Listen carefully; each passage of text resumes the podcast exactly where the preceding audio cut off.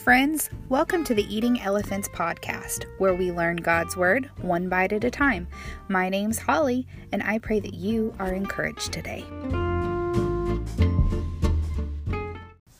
A wise youth harvests in the summer, but one who sleeps during the harvest is a disgrace. Proverbs ten five.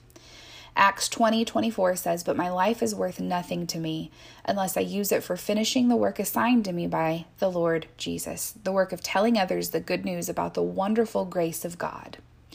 We can see so much work, yuck, that we forget our purpose. We get so focused on the yuck that we forget we are in this soul business. Souls in need of a savior, in need of hope, and in need of good news. In case you need a little reminder of just how much we need Jesus, I looked up a few statistics for you. Every year, alcohol is the cause of one in twenty deaths. About three hundred million people throughout the world have an alcohol disorder. two point one million Americans have an opioid disorder. five million Americans are addicted to cocaine. seven hundred seventy-four thousand are addicted to meth. I'd say that's probably a lot more, and this is a really sad statistic. sixteen thousand of those addicted to meth are between the age of twelve and seventeen. In two thousand seventeen, eight hundred sixty-two thousand women were faced with the heartbreaking decision to choose between death and life of their child, choosing death believing it was their best option. thirty-one million have a drug use addiction. In two thousand eighteen, forty-eight thousand Americans died from suicide. one point four million attempted it. If you feel like the world doesn't need Jesus, think again. If you feel like the mission field has all been reached, think again. If you think these numbers only fit a certain type or a certain group of people, think again. Middle-aged white men are three times more likely to commit suicide than any other group. Alcohol and drug addiction, highest addiction's highest affected group were the ages uh, between eighteen and twenty-five.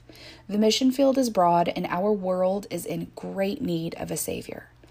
Do not be overwhelmed with the statistics. I'm not here to, to scare you, but I am here to encourage you by the opportunity you have to share the good news about Jesus. Don't leave anything on the table, guys. Be all in. Love your people however you do. Show the love and hope of Jesus. Do not withhold the truth. Pray for our world to be saved and be ready when your opportunity comes.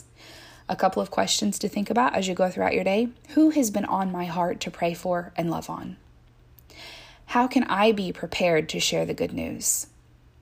Can opportunities to share the good news of Jesus really be as simple as loving God and loving people? And I just want to end with um, reading Acts chapter twenty, verse twenty-four again, um, just to remind you that we have a hope that the world needs. But my life is worth nothing to me unless I use it for finishing the work assigned to me by the Lord Jesus, the work of telling others the good news about the wonderful grace of God.